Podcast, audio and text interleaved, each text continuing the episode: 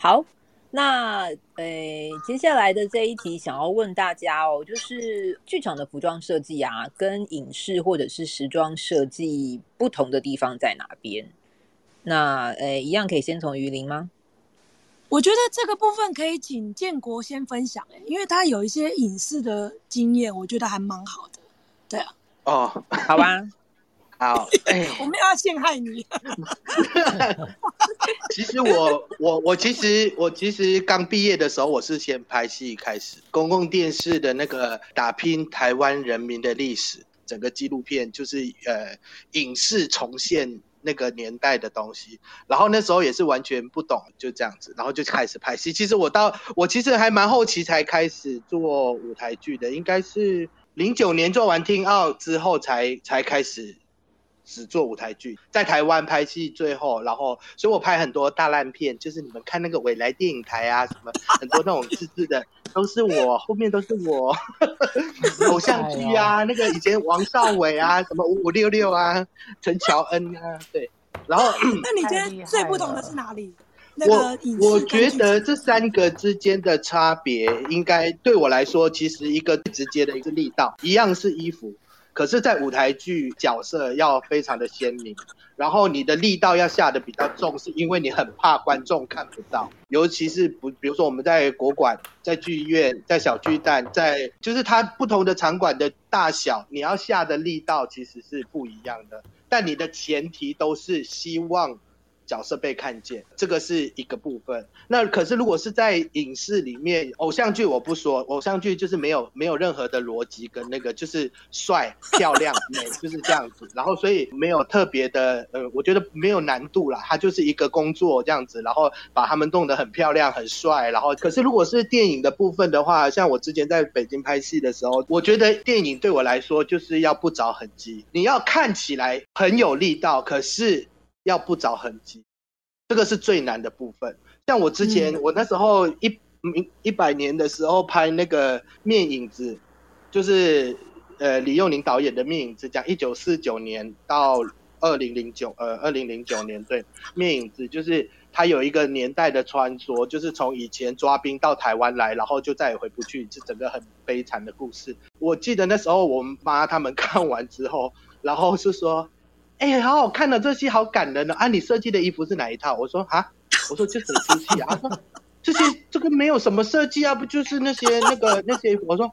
妈，现在是现代啊，怎么会有古代人的衣服啊？就是全部都是设计的啊。他说，可是以前的那个市场就是这样。我说，对呀、啊，就是这样，就是看不出来啊，就这样子啊。我看得出来就就很假啦，就是要很真实、很写实。你要让观众进入到那个年代、那个背景，他就必须要很写实。可是你做的小细节，什么东西都要很很细微，很有小巧思，然后要很高明，因为要不着痕迹。前阵子拍的那个。那个京城八十一号二，然后民国戏，然后我妈他们看完就说，哇，这个我看到很有设计，然后他他说，哇，你这设计这一套很好看，然后那个很好看，我说，啊，这鬼片你要看角色有没有很阴森，然后什么什么，然后所以反正就是观众都不懂，就是反正我们自己觉得我们有做到就好，对。然后我觉得影视对我来说，电影对我来说就是要做到。不着痕迹，所以其实拍电影最痛苦的事情就是，当所有的衣服做完之后，你要质感处理，然后这个质感处理是最花时间的，就所有东西都要做旧，明明就新做的衣服，买那个真丝的花了好多钱，然后去刺绣，然后什么，最后你要把它做旧。我跟你说，大陆好厉害，他们好多工法。我们服装组有一批人的工作，他的职称就叫做质感处理组，而且他其实，比如说。那个呃太太贵太富太太，她看起她整套还是新的，她是新的衣服新做好，可是他们处理完之后，在镜头底下看起来，她是没有那么新，可是它还是很有贵气的哦，该有的光泽还是有。可是你就看起来就是哦，他已经穿过几次了这样子。然后因为其实电影其实需要在镜头底下说故事，所以所有的东西都是以镜头为主。所以你的不着痕迹是以镜头为主哦，不是说你自己觉得不着痕迹，可是镜头底下看是很明显的。尤其是当这个镜头到时候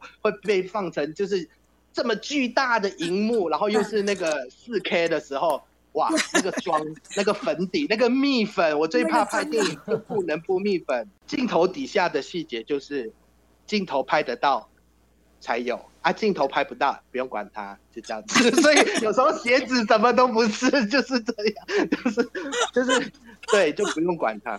嗯，对。然后再来就是说，嗯、okay. 呃，还有什么？呃，时装时装的部分，偶像剧那些根本不用讲啊。我先时装大概就演唱会吧。之前做江蕙的嘛，江蕙初登场啊，之后后来王力宏那个 Music Man，然后范逸臣。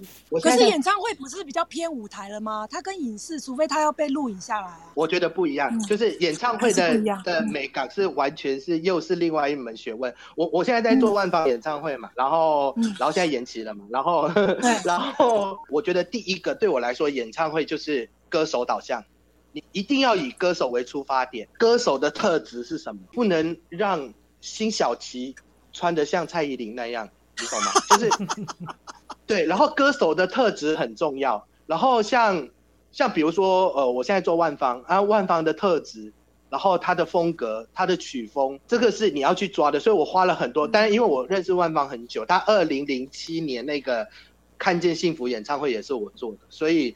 所以我认识他很久了，所以我很我我可以就是抓到他他每一个时期他他喜欢的他的风格，然后他有他的调。因为为什么？因为演唱会歌手喜欢他歌手的特质有被展现出来，那才是最重要的。然后再来就是说会根据歌的意境，每个演唱会它有它的曲目，曲目是最大机密，可是也是最先要出来的，因为所有的工作。都是根据这些曲目来来进行。那做曲目的时候，就会根据这几首歌的意境，然后去去设计一些，就是去去设计有可能可以展示出来的服装。一开始他们曲目出来的时候，就会先分好段落。呃，歌手需要有一个停顿点，或者是说他整个导演在整个说故事的的 rundown 里面，他会排几个段落。那这几个段落通常，比如说他整个演唱会下来有五个段落或六个段落，那我们就。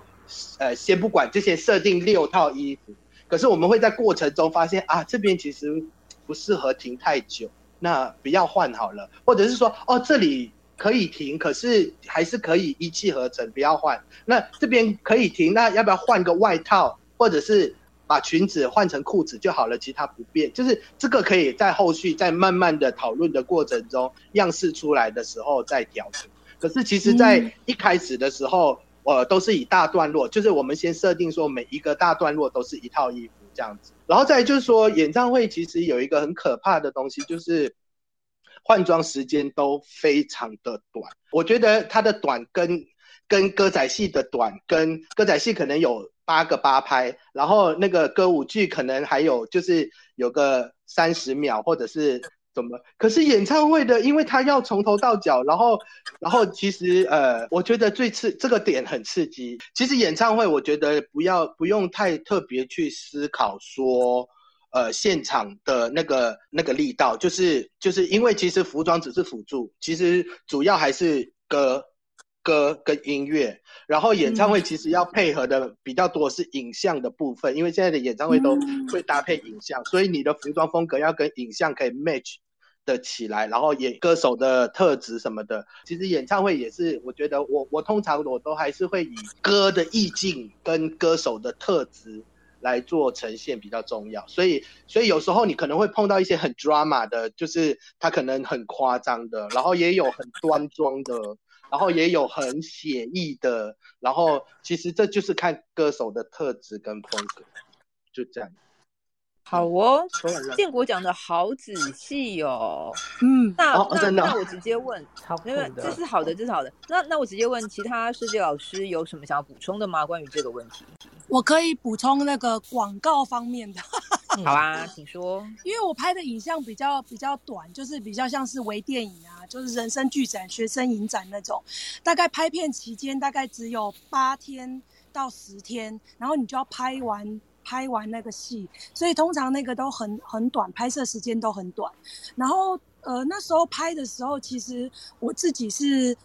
比较不喜欢待现场，所以我一定会请一个助理待在现场，也就是所谓的服管这样子，待在现场。那我就我就是负责出去采买，然后可能导演有些针对于可能调整的话，就是要紧急临时要什么服装或是什么配件，或是修改什么，然后就会出去采买。那现场的话就会有一个所谓的助理啊或服管帮你在现场帮现场，然后那个那个助理或服管要头脑非常非常清楚。因为他们的，他们的通常拍摄的时候，那个场景是跳来跳去的，所以通常你要很清楚的有那个他们所谓通告大表，所以你要非常，你的助理要非常清楚哦，现在这一套衣服会是可能跟明天穿的会是同一套，发型会是同一个，所以那时候我记得。这个部分就是你所谓的呃服装清单或是服装的 list 要非常清楚，然后才可以让服服管他非常清楚的执行，就是这个演员有什么服装这样子。其实或是拍影像的时候，很多时候服装设计都是站在跟导演还有摄影师，他们都站在 monitor，呃，服装跟导演都会站在 monitor 的。后面我们都是透过荧幕看演员、看服装，所以我印象最深刻的就是影像跟剧场，我觉得不不只是力道的关系，而且是细节，就是在于细节上面你要更更设计的更精确一点。这就是我的分享，谢谢。我我可以再补充一个吗？就是我觉得呃影视的部分，呃其实，在台湾就是刚刚于林讲到，我觉得在台湾如果二零零九年以前呢、啊，现在我不知道，如果二零零九年以前的台湾影电视剧啊，那个偶像剧的话，大部分都还是我们所谓的服装设计就是解决问题的人，所以你根本不需要去、嗯、去想太多的那个，你就是解决现场的问题，都是配会配一个服管什么在在现场，然后服装师都会在外面做采买，尤其是。拍偶像剧，你永远都在借衣服还衣服，然后尤其大牌子，然后他就只能借一个礼拜，然后你要联系，然后还了又要借，借了还，永远都在借衣服还衣服。呃，我觉得其实是台湾的生态，因为台湾真的像。然后因为我在大陆拍戏的话，我没有要吹捧什么，可是因为真的那边的分工很细，然后每个人就做好自己的事情。然后我们一般服装组的话，会有三到四十位。就是组员，然后有盯现场的，有在有在饭店的，就在饭店就是我们说在家里的意思，就是我们通常会说在家里就是在饭店，然后因为他们都会包整栋饭店，然后所有整个剧组都会住在那里，会把那个饭店的 lobby 整个打开，就是那个宴会厅打开，变成我们的服装服装仓库、服装间，然后修改师傅什么全部在那里。我第一次到北京去拍电影的时候是二零一零年，反正就是。然后我第一次去北京拍电影，然后因为你知道我们习惯在台湾哦，就是就是就是都在外面招总，然后只是好不容易有空了，然后其其实我很爱看 monitor，很想知道导演那些镜头他怎么抓，然后什么什么什么，然后每次只要一到现场有空，我就会去看镜头什么的。可是大部分的时间都是在服装车那边整理衣服什么的。在大陆拍戏的时候，其实真的每个。主创都有一个 monitor，我有我自己的一个 monitor，就在我们服装的 area 里面。然后呢，我第我刚开始去的时候，我们没有养成习惯，所以都在抽烟聊天。然后呢，突然第一个镜头一拍完的时候，导演就说：“看，哎，谢老师，请问服装可以吗？”我心里想说：“靠腰没看呢。”然后想说，然后后来就说：“哦，好，我我我我可以可以回放我看一下吗？”然后怎么说？然后后来从那一第一颗镜头开始。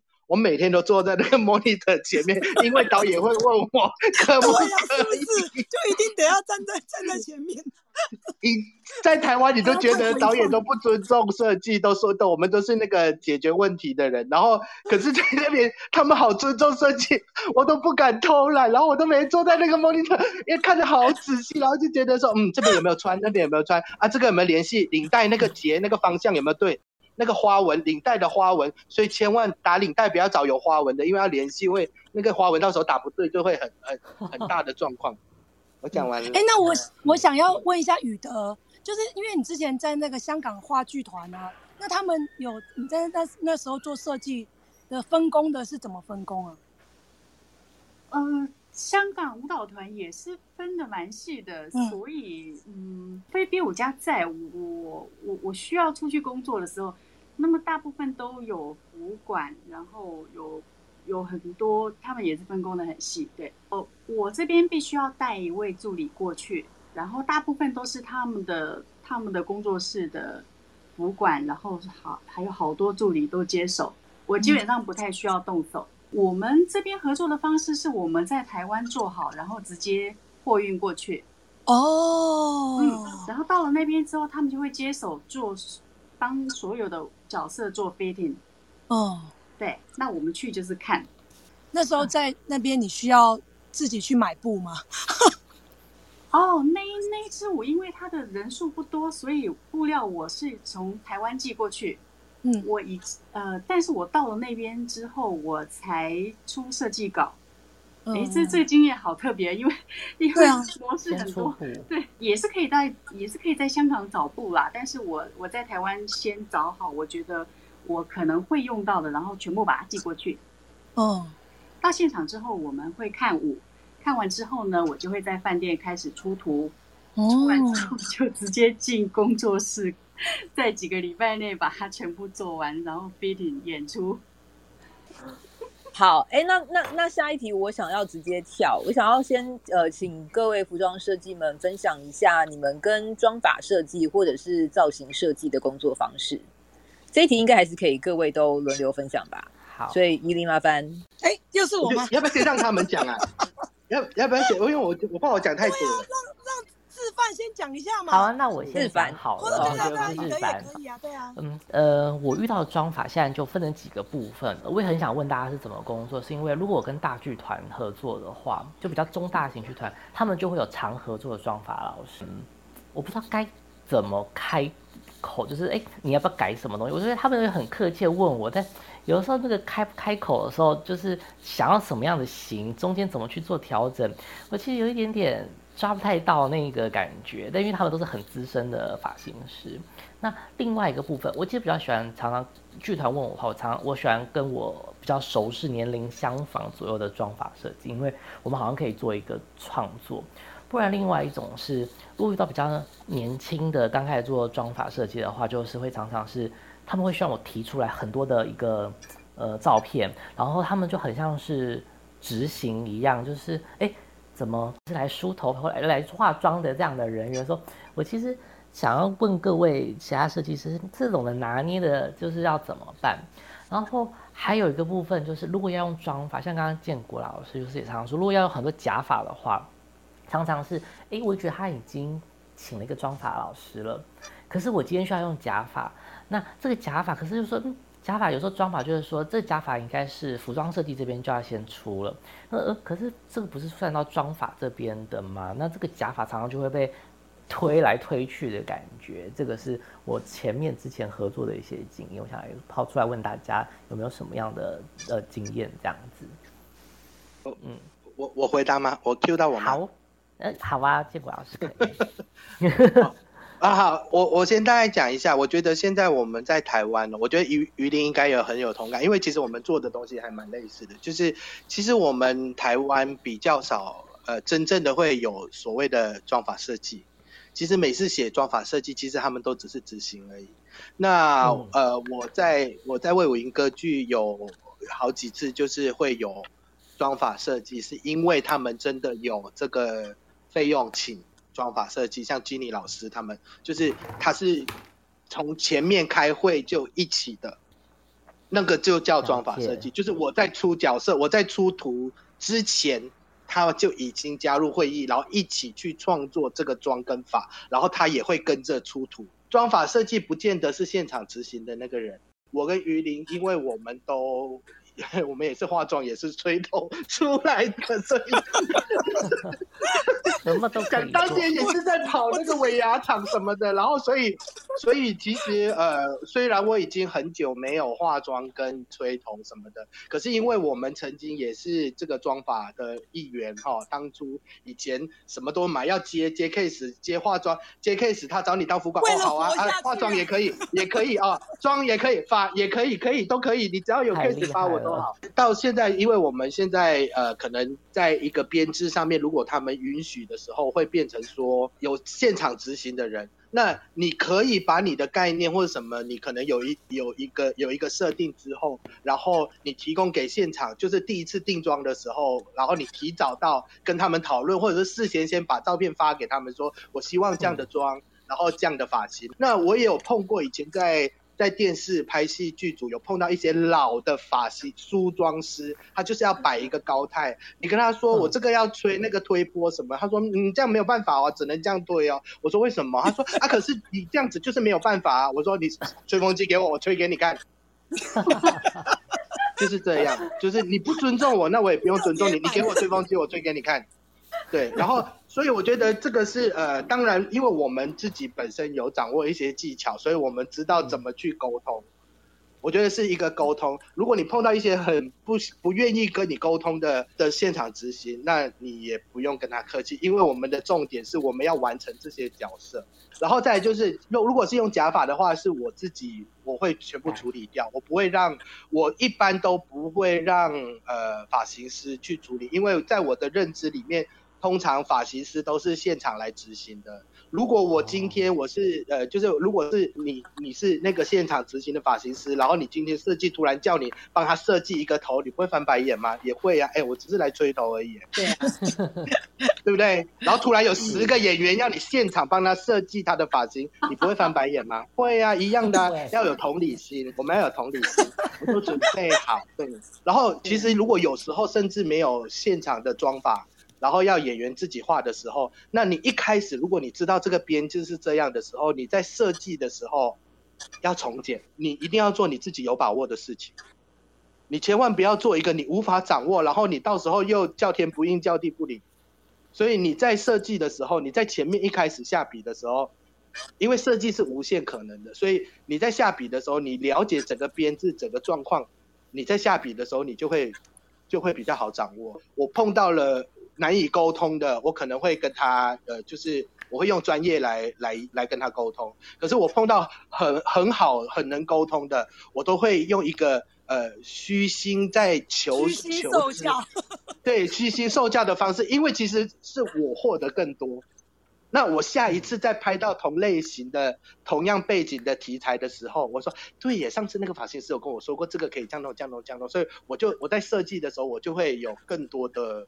可能性。其实我觉得，我觉得我遇到比较让我困扰的问题，是因为我不太知道制作单位究竟有没有跟法妆师谈好设计费这一块。对啊，所以他们就不是设计啊，所以他们就是执行啊。那他们就不是设计，对，就单纯执行。对啊，对，他有前面第一次来开会的才是设计啊。很了解，难怪他们哦，所以他们在开会的时候，他们就会要我找出法妆的图片。对，我也那就不是设计，那就不是设计。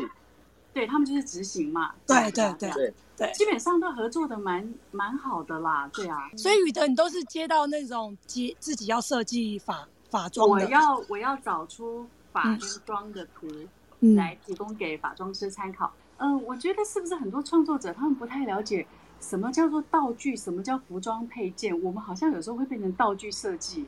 是我们很常变成，尤其他又说哦，没有啊，那个都是拿在手上啊，或可以穿戴在身上的时候，那志凡是不是能帮忙一起处理？就哎，好像也没错，怎么办？对啊，所以我都，我都会拒绝。对啊，我什么都得要会做啊。有时候真是因为 他他就会被归类，这个也是常常常会被在开会的时候会吵架吧。可是我觉得，可是我觉得这个可能在有小道具耶。这个可能在会议上，在制制作会议后期制作会议的时候，其实可以把它归类出来。因为其实我觉得应该是说，呃，如果你跟舞台设计很有默契的话，然后其实通常在呃设计图定案之后，然后可能一两次整排之后，其实的会议上面就可以开始来分工了。通通常在排练的时候，他们会排练助理会出一个 list，他们所有需要的道具，然后就会在那个会议当中对。对对对对对，来认领，很 peace 啦。当然不一定都吵架，就是说，哎，这个是谁的？这个是。可是我每次都假装没看，没收到，我都说啊，我没收到，哎，因为过过就是什么礼拜五以前大家要认领完了，然后我都说啊，我没收到，哎，然后我都能只要跟服装没有拿到的，我说我服装没有钱，可不可以给舞台？拜托。然后然后然后如果说什么什么那个什么件啊什么，我说这个跟美感没关系吧，不用搭配衣服啊，什么件都可以，你叫道具去买。就好了，我我什么件都可以，没有要没有要干嘛？什么公事包啊，然后什么？我说这个，嗯，我不会啊。对，然后反正这种这种，可是如果是从身上拿出来的，我其实我还是会在乎他的，就是在演员身上的。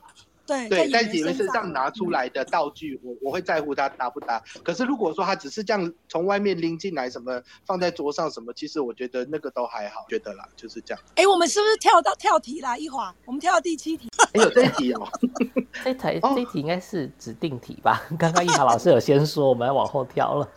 呃，对，你们讲的我已经不知道如何介入。好啦，我想往下喽。那个下一题想要问的是啊，呃，就是各位服装设计在做设计的时候，你们会特别去思考你们的服装跟光之间的关系吗？care 的是哪些地方？哎，我先关麦哦。为什么这一题你就关麦啊？没有啦，别人你不要逃避现实，这一题每个人都要回答。我不知道哎、欸，因为、欸、我我我先讲好了，我我说实话，我从来没有想过。我我我 不好意思，灯光设计老师，不好意思，我我在想说，于林在想说要怎么讲，婉转的讲，我不好意思，所有的灯光设计老师，因为我从来没有思考过这件事情，因为灯光通常都在我们之后啊，我们服装其实很可怜。我们都要抢在很前面，连剧本都还没有雏形，那个演员都还没有开牌，我们衣服就要出来拍海报了，所以通常都没有思考过这个问题。然后可是。我觉得我很幸运的，都是碰到很厉害，或者是他们已经很专业的灯光设计。他们其实看到服装、看到海报的衣服，先抢先赢，他们就知道了，对不对？他们就知道了，他们就会配合。所以我觉得，我觉得很幸运的是，因为我们台湾的灯光设计都太厉害了，可以在一个礼拜里面做出 所有的东西。这真的太厉害了。这一题 真的很难，因为如果是我的话，我会先想的是红色跟黑色，因为这这两个颜色最容易就是进到灯光了。因为遇我遇到的灯光设计厂是很年轻的，那可能也现场也处理不了，就是刚刚大家就说一个礼拜可能要完成这些事情的时候，我觉得最容易失败可能就是红色、黑色还有绿色，就这三个颜色，每次都会觉得哎奇怪，这个红怎么变成了猪肝色，或者是这个黑怎么变成了一种很像是旧旧的黑这样子。因为我之前就是我觉得现在真的都还好，因为现在的。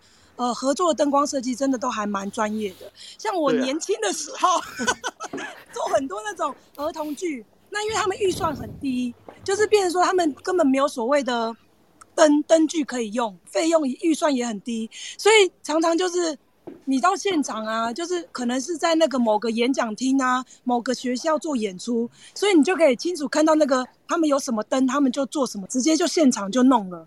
然后那个颜色就会被洗得很可怕。我觉得还有个颜色很可怕的是白色的，白色。你就叫他打亮就好啦，不要把色纸全部抽掉打亮。不行。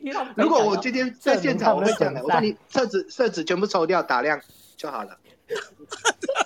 对不起，对不起，一华，对不起。没没没事没事，就是我们也是蛮想了解一下服装设计在想什么吧。我们以后都会给不一样，这样可以吗？对，我一定会，以后一定会马上把不一样剪好两份送到。对对对，给给给一份，给一份完整的给灯光设计。哎，那我想问这一题，呃，余德的想法也是这样子吗？就是跟光之间的关系。哎我曾经有一段时间，我有一点点困扰的是，灯具它从传统的灯具，你们后来运用了好多的 LED，对不对？对，电脑色温都不一样，电脑的颜色下的不够重。那哦，你说很容易被洗掉还是什么？对对对对对，因为我是从传统灯具一直跨到你们后来用了好多这种科技灯，所以我觉得，你可以不要说你们吗？因为灯 光设计也不是只有我一个人。我也觉得我在 替所有人回答，我压力好大哦。我要我要好好的善待你们，因为舞蹈的东西，它它的动元素就是这么单纯，要把戏很细致，很多氛围要打的很很清楚。对，所以我在想说，会要不一样的灯光设计，是不是通常做舞舞蹈比较多呢？我遇到的都都是这样哎、欸。还有第二件事情就是我，我我比较不太用白色里面带蓝光的，是不是看起来有点像荧光剂的颜色？就是打出来荧光荧光的。对，它它如果在灯下它会泛蓝光的，我通常不太用，除非有特殊需求。嗯，那我想问于德老师、欸，哎，有的时候就是因为白色如果不挑那种有点带白光的、啊，看它通常会有点像棉那种针织感觉，不是有的时候光下去看起来像旧旧的吗？旧旧的不会哎，我觉得要看色纸，色纸，嗯，所以我们要我们要控制那那块布料，确定它里面是不是带蓝光，哦，因为这是有荧光剂的啦，其实。其实这个哦也不一定哦，就是我之前做舞娘的时候，台湾舞娘，我们有一 part 全部是荧光的。你知道我买布的时候是带着那个紫光灯去现场，然后全部照我要有那个，我说你有大陆的吗？你有大陆的，然后那个就是那个漂白剂、荧光剂下很重的吗？他说有有这一款大陆的，一照哇好亮哦，然后就全部 全部挑那一种就是很烂的那种 poly，然后就是全部都是那个荧光剂下，那个特殊的。对，你一定要 带那个灯去。对啊，那特殊的一定要带那个灯去。我们只有在特别的时候才会找那个请灯光。会想到灯，有啦，我有想过灯，就是我曾经想过灯，就是这个。好哦，可以吗？我也想到一个，哦、除了刚才那几个肤色的，就是前阵子很流行裸肤色，可是这个的时候就是。就是导演有时候他们想做时髦，就是他们觉得这颜色看起来很时髦，看起来很时尚。可是常常灯光设计打不好的时候，会觉得全身看起来很像一个像没穿衣服的样子。裸体。对，嗯嗯，这个也是很危险。那到这边我要来开放观众举手了。在等待，如果有人想要上来呃回应或者是发问的同时，哎，我要先提醒一下，就是一样哦，就是我们这个是录音房，所以你上来呃举手上来发言，表示你同意我们使用你的发言。再就是你上来之后，请先关麦，等到我们邀请你发言的时候，你再开麦。好，那呃在等待大家就是提问的同时，我要问大家，请问各位服装设计们，最想要告诉其他剧场人的话是什么？为什么？为什么沉默啊？原来这一题可以让你们安静哦。哦，那我在访问的天哪！为什么沉默？人生跑马灯出现。我可以先讲，请说。趁年轻，快点转行。鱼鳞，你看我之前是不是有写过一篇？最近前阵子我说小时候不听爸妈的，坚持自己的理想，现在长大了发现爸妈讲的都是对的，然后要转行也来不及。我我记得我以前念书的时候就有在说什么呃，我以后要不要叫我小孩读服装？我就说不要。那那那那个于德跟子凡呢？就是大家不要忘记，服装设计也是要进剧场的。因为剧场大表常常都会忘记服装设计，不知道归在哪边。对啊，啊，嗯，会这样吗？啊，会这样子。有的时候他就是会算到服装设计，就是归到演员组吗？还是为什么会吗？为什么不是会另外拉一个服装吗？哎、欸，我很希望他们不要我在现场的，我就可以不用去。小型剧团，他可能切了舞台的时间、灯光的时间，然后演员要换装的时间，可是他们会忘记了服装设计到底是礼拜几，或者是我在什么时候要进去，他们就已经想，哎，服装要 stand by 了，然后嗯，那我到底在哪里？对，哦，这么好哦，我觉得很好，都忘了我吧？嗯，余德呢？我吗？我还好啦，我就觉得反正无论如何。试着让，反正就是要让自己保持热情吧，就是保持正面啦，就这样。天哪，我好负面，对不起哦。而且我已经没有热情，所以 随时提起正面。呃，应该是我想给剧场人说的话，应该是，其实服装不是一天就可以说变就变，除非好重要。对，就是它是需要时间去制作出来的。当然，除非你要去采买，可是你也要营业时间。有些采买的第成衣店也是到十点或十一点就 close 了，所以有时候不是马上能变就变的。我觉得有时候他们会忘记，服装其实是需要时间去制作的。那个家乐福西门店二十四小时，小北百货二十四小时，一万里二十四小时。我以前拍戏都靠这三间。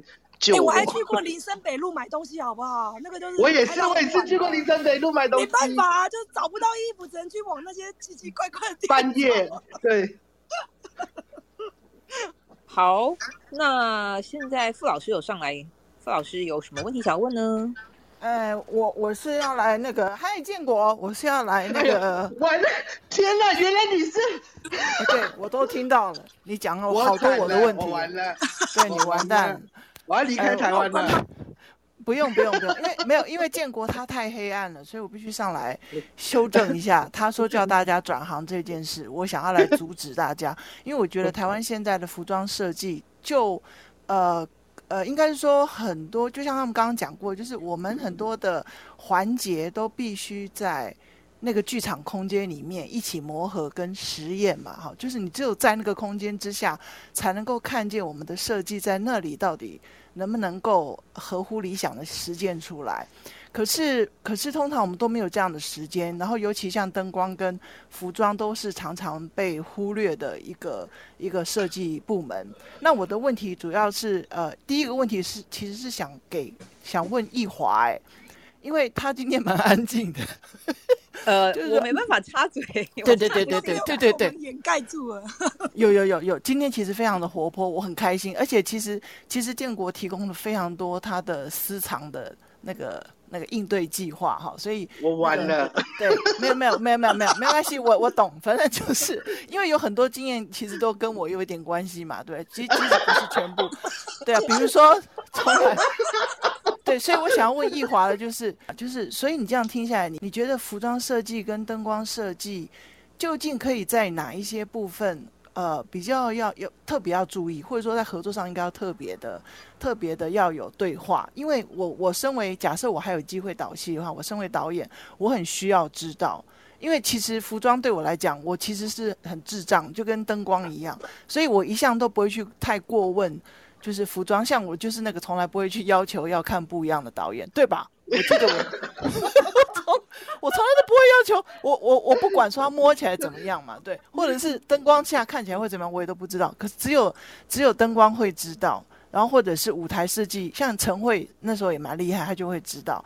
可是这些环节必须呃要有多方设计部门的对话，我们才能够彼此学习到。或者其实其实是好的设计是可以救一出很烂的导演。我真的这样觉得，就是只要设计很强，其实导演很烂没有关系。那我我现在就是想特别求教的是，如果以灯光设计的角度来看，你们其实最需要跟服装设计合作的，到底是要对话到到底是什么样子的部分？份跟环节，然后另外一个问题，当然就是要问服装设计们了哈，就是说，当你们跟我，我觉得你们是，尤其是传统戏曲跟现代剧场界最，其实你们就是最前锋的那个那个前卫兵，因为你你们必须妥协，或者是协调，或者是沟通，然后你们你们几乎就是要介在两者之间，而且是。被管、被被介入的那个范围会非常的多，就像鱼鳞，我上次这次跟他差点要合作，那这个过程里面我都一直不断的在跟他讲很多生态的事情，那因为我很怕，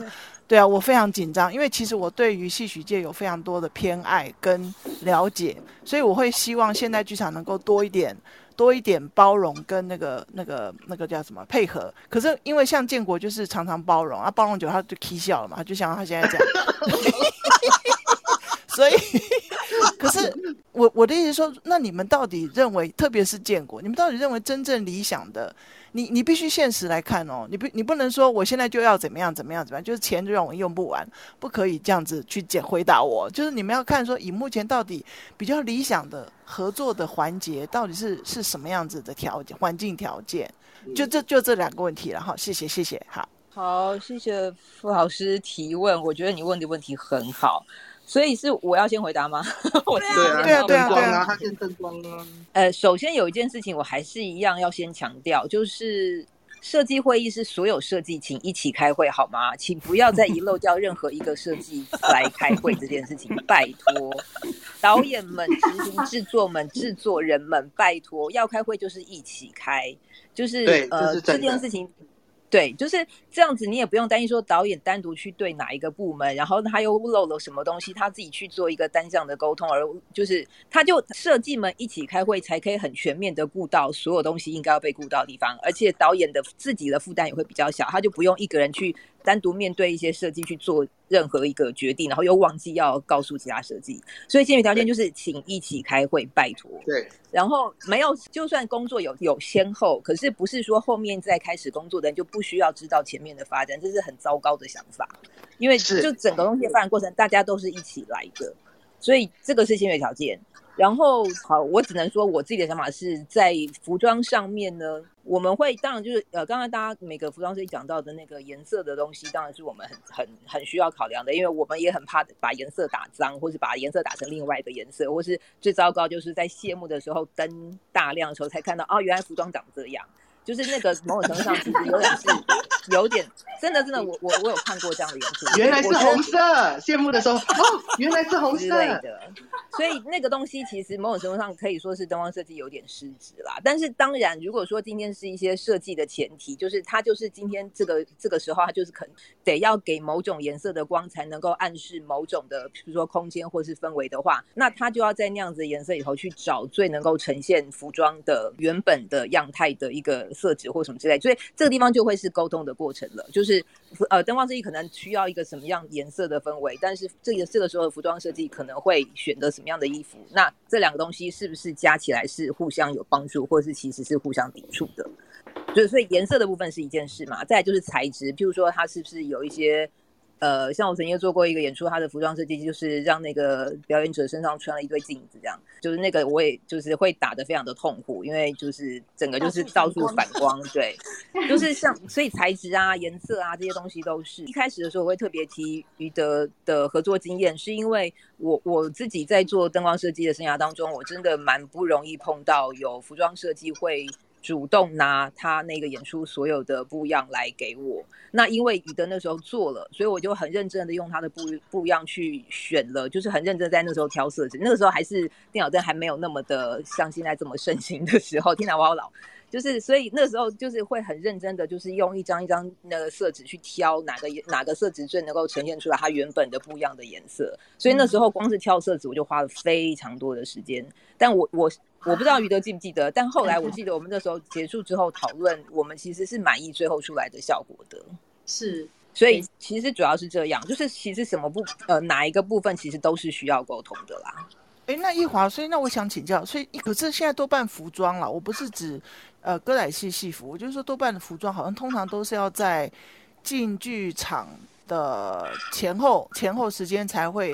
全部完整的出来，那也就是你的意思，也就是说，如果服装的材质跟它的颜色在我们进剧场的老早之前，你们就已经全部掌握住了。然后对于你们灯光，因为你你们进剧场之后就进入一种疯狂的那个 schedule 状态嘛，所以也就是说，在那个之前越早让你们确定，你们比较比较有办法做最好的配合，是这样吧？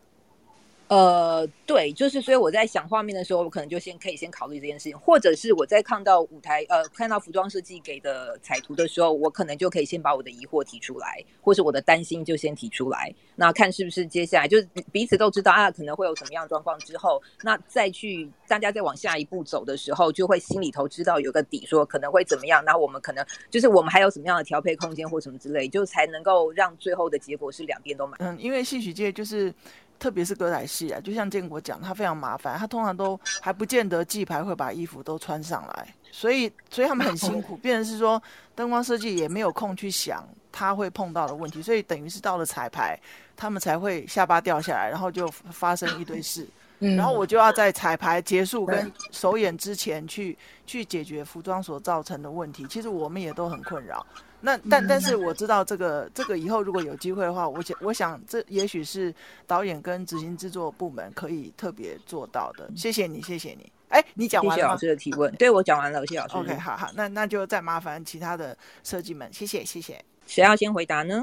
呃，我我我先来讲好了，就是我现在是认真的哦，我没有愤世嫉俗，我没有那个觉得，其实，在台湾这个环，呃，应该是说，我现在有两个点，其实我很想要改变这个生态的。第一个点是，就是呃，我为什么现在比较像就会知道，我就是后来我就是没有勇气再接歌仔戏，就是因为其实我们服装有一个最最最跟其他所有的设计最大不同的之处在于，我们需要跟演员。沟通跟配合，我们要伺候演员。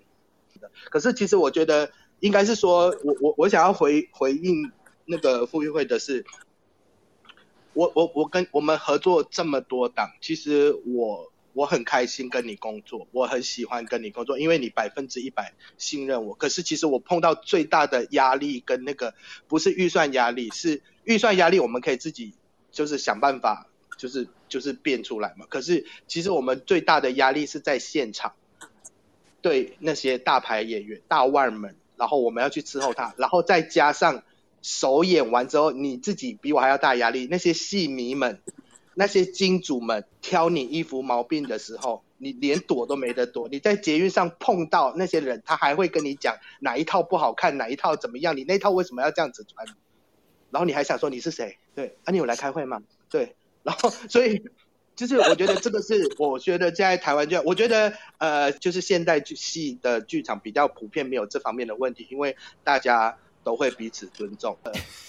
他建国再这样讲下去，没水准了吧？建国再这样讲下去，以后没有人要去做那个。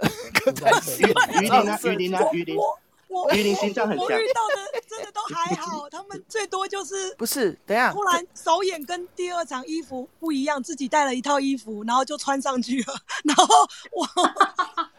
我没有。可是可是我我觉得这边有一个。这边有一个很大的问题哈，就是不是建国的问题了哈，是我们现代剧场跟歌仔戏是完全不一样的类型。因为歌仔戏即使有分成传统的表演，然后或者是说现代剧场化的，可是还有一种是非常 opera 的，就是 opera 传统的类型。那对于这些歌仔戏演员，他们不知道他们自己正在做这种类型的表演，对他来讲，他有一定的程式跟跟那个那个叫什么，一定要做的传统，就是 opera 也有它的传统。哦，所以那个亮亮片那种，可能可能他认为他现在在做一个 opera 式的三博英台，所以他认为他在做这种 opera 系列表演时，他应该要有亮片。可他可他不会解释，他不懂怎么去解释，所以就是导演非常重要，这个导演必须能够把这个环节解释给。给设计们听，可是，however，我们碰到很多的导演是不做这种事的，所以他就让，哎，他就让设计的导演躲起来了。呃呃，好，反正就就是说，所以其实你们可以要求，其实你们是可以要求导演来做沟通，因为我认为，所以我哎，所以我都会去站在。我会站在设计这边，然后来去跟演员或团队沟通。然后我同样的也会站在团队这边来跟设计沟通。但我要说的是，我这样做久了，我也好累啊。说实在的，对，所以所以这个就是为什么我我不想去，就是告诉你，在过程中当下我都不会去告诉你这所有的事情。我们都是事后事后聊天的时候我才讲起，然后你才说啊，你为什么没有跟我讲？我说你自己都。要顾那么多都顾不了，我觉得我可以 take care 这些东西，而且你找我，我就要帮你把服装事情让你没有任何的问题，所以我不会去跟你讲这个，我当下也不会跟任何人讲，我只是每一次每一次这样子的累积，其实其实我很简单，我只是觉得说要尊重设计，我觉得不管是哪一个环境，你们既然花钱找了设计。你要尊重设计。其实我有时候很不懂一些团或者是什么，你花这么多钱找了这个设计来，然后你又不听他的，然后你又要有这些，那你为什么要花钱找他来？你你是但但你把这个钱省下来买衣服不是更好吗？是是没错了，但是那个逻辑就是不一样。我我认为这中间有非常多需要沟通的地方，到现在都是。所以其实呃，任何我现在其实是很恳求，希望服装设计们都还是能够。积极的愿意去做戏曲的创作，但是但是前提是说。他们的现代剧场化，我们并没有那么的赞成。我也很希望说，他们就去还是做他们原来天然的外台的表演就好了，不用随便，不用一定都要来进入现进入到现代剧场学国光剧团这样来做这种现代剧场化的戏曲，不一定。可是当你们接了这样的案子的时候，请记得，就是他们是另外一个剧种，所以有很多的 make up，比如说那些演员穿在身上的衣服，对他们来讲，那个就是他的生计，就是他的舞台，就是他的，就是他的本。所以，也就是是他完全就是靠服装带来的安全感。那你们设计的衣服不是只有穿在他们身上，他们也穿在心里头，也就是他心里面觉得舒服。可问题是，你们都在很短的时间之内必须把服装做到尽善尽美，而且更更恐怖的是，那个预算上面的局限又非常的大。像我鱼鳞就。吃过非常多的亏，然后他也非常的辛苦，然后他还要从旧的衣服里面去把所有的以前的那些那个 stock，就是那个仓库里面的服装拿出来配，就是刚才你们讲的那个，刚刚见过，我也做过啊，对啊，对啊，对啊，对啊，就是这些啊、这些对这种执行是不是现代剧场设计能够体会的？所以这个这个部分是，但是呃，我只是说，我只是先尽量帮忙解释啦。那只是眼下这一块如果不做的话，我想可能会越来越多人我把他逼走，或者让他啼笑这样。我其实很很难过啊，就后来知道说他必须吃吃一下 安眠药才能够睡觉，然后他受到戏迷那样的攻击什么等等等等的这样子的东西，我其实也蛮难过。但问题是那个都是他在事后才让我知道，然后当下我都我也没有办法去解决。可是我认为导演。应该要站出来，或者是制作、执行制作应该站出来去做彼此之间的缓冲跟协调。那就那，但是我希望你们都不要因为这个见过这样讲，就以后再也不敢去接 服装设计，不然这样好惨啊。然后，然后那我我还要再讲另外一个，就是我现在也正在朝这个方向在做的这个事情，就是说，我觉得台湾的服装有一个非常大的问题，就是设计。为什么一定要那个舞台的执行，就是去舞台制作完成，灯光有灯光公司的的人员去做处理。可是为什么永远服装设计就要包装法、包服装制作什么的？这个哈，我可以举一个很好的例子，就是我。我觉得这只有在台湾是这样，因为我们我在大陆，我们都是分开的，就是设计就是设计，制作就是制作。我一直到到了在呃，不是只拍戏，我是说舞台剧，就是我在大陆第一次做舞台剧的时候，然后原他们告诉我说，就是那个就是那于林讲的，就是会有工厂，然后会有那个厂长来跟我沟通，然后什么什么，然后那个版师跟我沟通，然后就交给他们去做了之后，我会发现原来我真的是设计耶。到时候在进剧场的时候，服装来了，在试穿的时候，我真的很认真的在看我的设计，我在检视这套衣服适不适合这个角色，它的衣长、它的腰身、它的领领子什么有没有到位。可是如果我们在台湾做的时候，因为都是我要去承包，就是我不知道你们其他人，就是我们都是一个统包，服装一定含制作，然后你含制作的情况底下预算少，然后你就很多东西你就是要。退而求其次，或者是找一个解套的方法。然后呢，你永远在现场，你即使到了彩排前，你还在后面修修改改，你还在那边。然后有时候你只是说算了，眼不见为净，就是就这样先上，就这样。然后或者是说，今天导演跟你说，嗯、不好意思，我觉得那套那套衣服的那个裙子是不是可以换另外一条？因为我觉得那个裙子好像太太短了，或者是什么没有预算了。那你这个时候你要认同导演说的。呃，我要换一条裙子，然后自己去贴这个钱，还是说这个时候你要假装没有这一回事？可是我觉得我们在台湾做剧场最大的问题就是为什么设计一定要包制作？然后你因为你包制作，这个就是我是想问的问题，因为他真的就是卡在创所谓创作跟钱的时候，你遇到这个状况你怎么处理？这个真的是一个很大的问题。因为如果说今天我们我们我们是设计，然后我知道预算在这里。那我做出这样子预算的设计，然后最后让制作的服装工厂去协调这个预算，我们不会卡在就是我们要自己承包，所以我很多最后为了省预算，为了什么退而求其次，我根本看不见我自己的设计。我其实我一直到了在上海做开心麻花，我才第一次感觉到哦，我好认真在看我的衣服哎。我在彩排的时候，我认真我在看他哪里有问题，然后什么。可是以前我们都没有机会看，因为你心里面在想啊，等一下我要改那个，等一下这个记得要先改，要不然等下会来不及。就是你你永远都在想的是这个，而不是看说这个设计，你你都在看技术面的东西，执行面呢？对，你不会再去看这个设计到底符不符合这个剧情、这个角色这一段戏的氛围到底适不适合这块布的颜色什么的。所以我觉得我我现在的我就是我在二零一九年结束掉我的。整个公司，然后师傅什么全部都助理全部都解散掉，我回归到我自己一个人。我现在接的案子，我现在开始要极力于做这件事情，就是后天呃礼拜二要去传艺中心教他们这一次的宜兰传艺中心的那个游行的那个嘉英团长。我从这个案子开始就是这样子来做，就是我我只负责设计，然后制作的部分就是我找了承包的师傅，然后你们自己谈。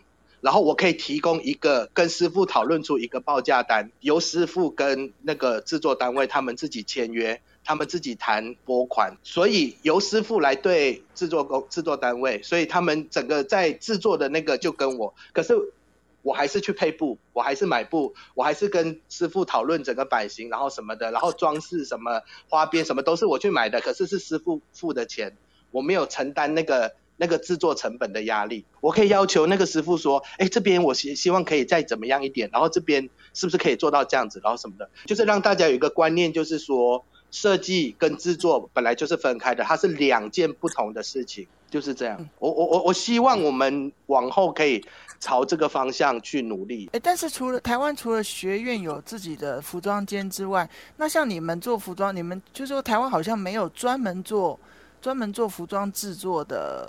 这个产业吧，还是有。其实如果要以专业的说，没有，因为因为以前就我们自己做啊，我就自己弄了自己的工工那个鱼鳞也自己弄，就是因为我们没有办法。啊然后，可是你到最后就把自己越滚越大，然后就是弄到自己就是喘不过气，就是。因为那个那个那个谁林林景如老师也是，他其实九零年代八零年代他自己也有一个工作室，而且两次成立公司之后，最后也是比如失火，或者是或者是那个。压力大到整个人要崩溃，所以就解散了公司。所以，所以这个产业，你们这个服装产业的问题，好像一直会在台湾发生吗？我这样讲好惨的，这样真的要退出这个行业？一、一、一，对啊，一直在，不是一直在台湾发生，就是它从来都没有改变过，因为没有人试图要去改变这件事情。应该这样讲，其实，呃，我自己是有试图要改变一点点这个形态，因为呃，我自己本身有在。接就是刚刚分享的有关于所谓的执行设计这个部分，因为呃我接了国外的设计，他们就是国外的设计师，呃我就说因为为了生存嘛，也为了就是就是多方面的考量，所以我自己工作室就是有在转型，就是希望可以只单纯做制作，所以因为这个制作部分其实它包含的层面很多，因为第一个你必须要了解剧场的生态，你必须要了解为什么服服装在现场需要被快换。然后你必须要知道说怎么样跟演员怎么样沟通，然后设计师想要什么，然后怎么样的东西是他们喜欢的。所以为什么台湾一直没有这方面的呃产业？我觉得是因为都没有人试图去做这件事情，太少了，就是愿意这样子去做的人太少了。所以一方面。我也是为了生存，所以我才会只单纯接制作这一块，这是也是我后来工作室慢慢在转型的原因。好哦，我我觉得我可以再补充一个吗？我可以我可以再补充一个吗？嗯、我在二零一零年去北京，第一次去北京拍电影的时候，就接触了北京的服装厂，影剧服装厂。然后呢，我我第一次去到这个影剧服装厂的时候，我整个傻眼，就是它就是一个。就是工厂，服装工厂，就是我们想。你说有自己的刺绣刺绣机的那一间吗？我跟你说，我去过很多间了。可是我当初第一间去的时候，我我当初第一间去的时候，我就已经惊为天人了。然后这么大的一个服装厂，然后有一百多个师傅在那边车，然后什么的，然后他们的服装仓库一整个就是大平房，然后什么年代的衣服什么，然后你可以用租的，然后你可以用做的这样子。然后在这个在北京。至少有一百家以上，然后你去横店，我去横店的时候，我第一次去珠市，就是横店最有名的服装厂，黄宝龙，就是《甄嬛传》的是黄宝龙，然后珠市，珠市的服装厂，你一进去的时候，就一栋家乐福啊。每一个楼层不同年代，不同的那个，然后每一个楼层，然后他的服装的那个那个车缝的一两百人，然后那个那个刺绣的刺绣，做鞋子的做鞋子，然后雕花的雕花，然后什么，然后他那个布样品饰，然后整个整个大概两三百平的全部都是布，然后什么的，你我我们每次做戏，我们都要在那里住一一个半月以上，就是至少一个半月到两个月，他会提供给每一个住。进组的设计师、设计助理一间办公室，就是他的工厂里面有很多办公室，然后你每一个剧组有自己一间办公室，然后有自己的呃电脑印表机，然后墙壁上都可以钉，然后你这个剧组的服装设计跟他的助理就在这里，然后三餐他都包，然后另外会有房间住那个饭店房间就在他的工厂旁边，是这个工厂提供的，因为他承接了你这个戏，那他们承接这个戏，比如说我们这一个戏，但他们。剧本给他，故事大纲给他，所有的角色风格，我们出了图之后，主要角色出了图，连灵眼什么，他算起来大概哦，可能两千套，然后什么的，然后他就报了一个总价，然后报了一个总价之后，制作期一个半月。然后就这样就开始了，然后从我一下飞机，他来接了之后，就住在他那里，然后这样子一个半月盯着他们把所有整个工厂都在做你的东西，所以他其实很快的。然后就是我第一次二零一零年看到的时候，其实我那时候一回到台湾，我就觉得我们为什么台湾没有这样的地方？如果今天有好莱坞大片要来台湾拍古装戏，都做不出来诶，因为没有这样的地方。所以那个时候我就一直有一个这样的梦想，就是我想要做。一个影剧服装工厂，就是做这些那个制作有什么，然后有出租，然后我所以很多学生毕业之后来我公司上班什么的，然后我们做，可是后来你会发现就是，哎，我们还是能力不足了，然后所以呢，你很难去完成这些，然后因为你的工作量、你的工作成本跟你收来的的预算成本是不符的，有限的资源底下，你其实很难。做下去，所以除非今天有政府去辅助这一块，其实我真的很好笑诶，我们一个台湾哦，如果今天有一个很正规、很庞大的电影剧组要来台湾拍古装戏，呃不呃原住民的戏好了，就是那个那个年代的戏，或者是日剧时代的戏，我们做不出衣服的，所以我们要去大陆做了再拿回来，偷偷拿回来。我之前做一个很大型的，就是。国家的演出三百多套二战时期的衣服，我现在可以讲，我当下不能讲，我其实是大陆做回来的，可是不能让当下不能让任何的人抓到把把柄说这是大陆做回来的，可是台湾做不出来啊，一个月做三百多套二战时期的，对，军服什么一堆，所以这就是我当初有一个这样子的梦想，可是我现在没梦想了，所以那时候就是有这样的梦想，就是。然后，然后只是把自己逼到就是那个，所以我会觉得说，如果今天像那个玉慧，你这边你有你的人脉管道，如果我们可以得到文化部的一些资源或者是什么，我们可以写，我可以写一个很好的计划书，我可以不用在市中心，我在淡水这边一百平的工厂，两万块三万块。就我们可以做这样子的，然后以后就是我们可以生产很多古装，每个年代二零年代日剧时代，每次那个周大哥要二零年代的衣服，他就来找我大稻城这边的，然后啊就没有用完就就那个啦，就是你就你有没有要，然后他们剧团就买走了，然后什么？其实我觉得有点可笑，因为我去曼谷也有看过这样子的服装工厂。很大型，曼谷很多，很大型。对，曼谷很多，很大型的服装工厂。嗯、然后我我之前我的曼谷的配合的师傅也是帮我做很多头饰的，他们工厂也是从小小的，然后慢慢扩散到现在也是很大，啊，专门做秀服的啊。我的秀服都是给他们做，我都在曼谷做。所以我觉得台湾怎么会没有这样子的？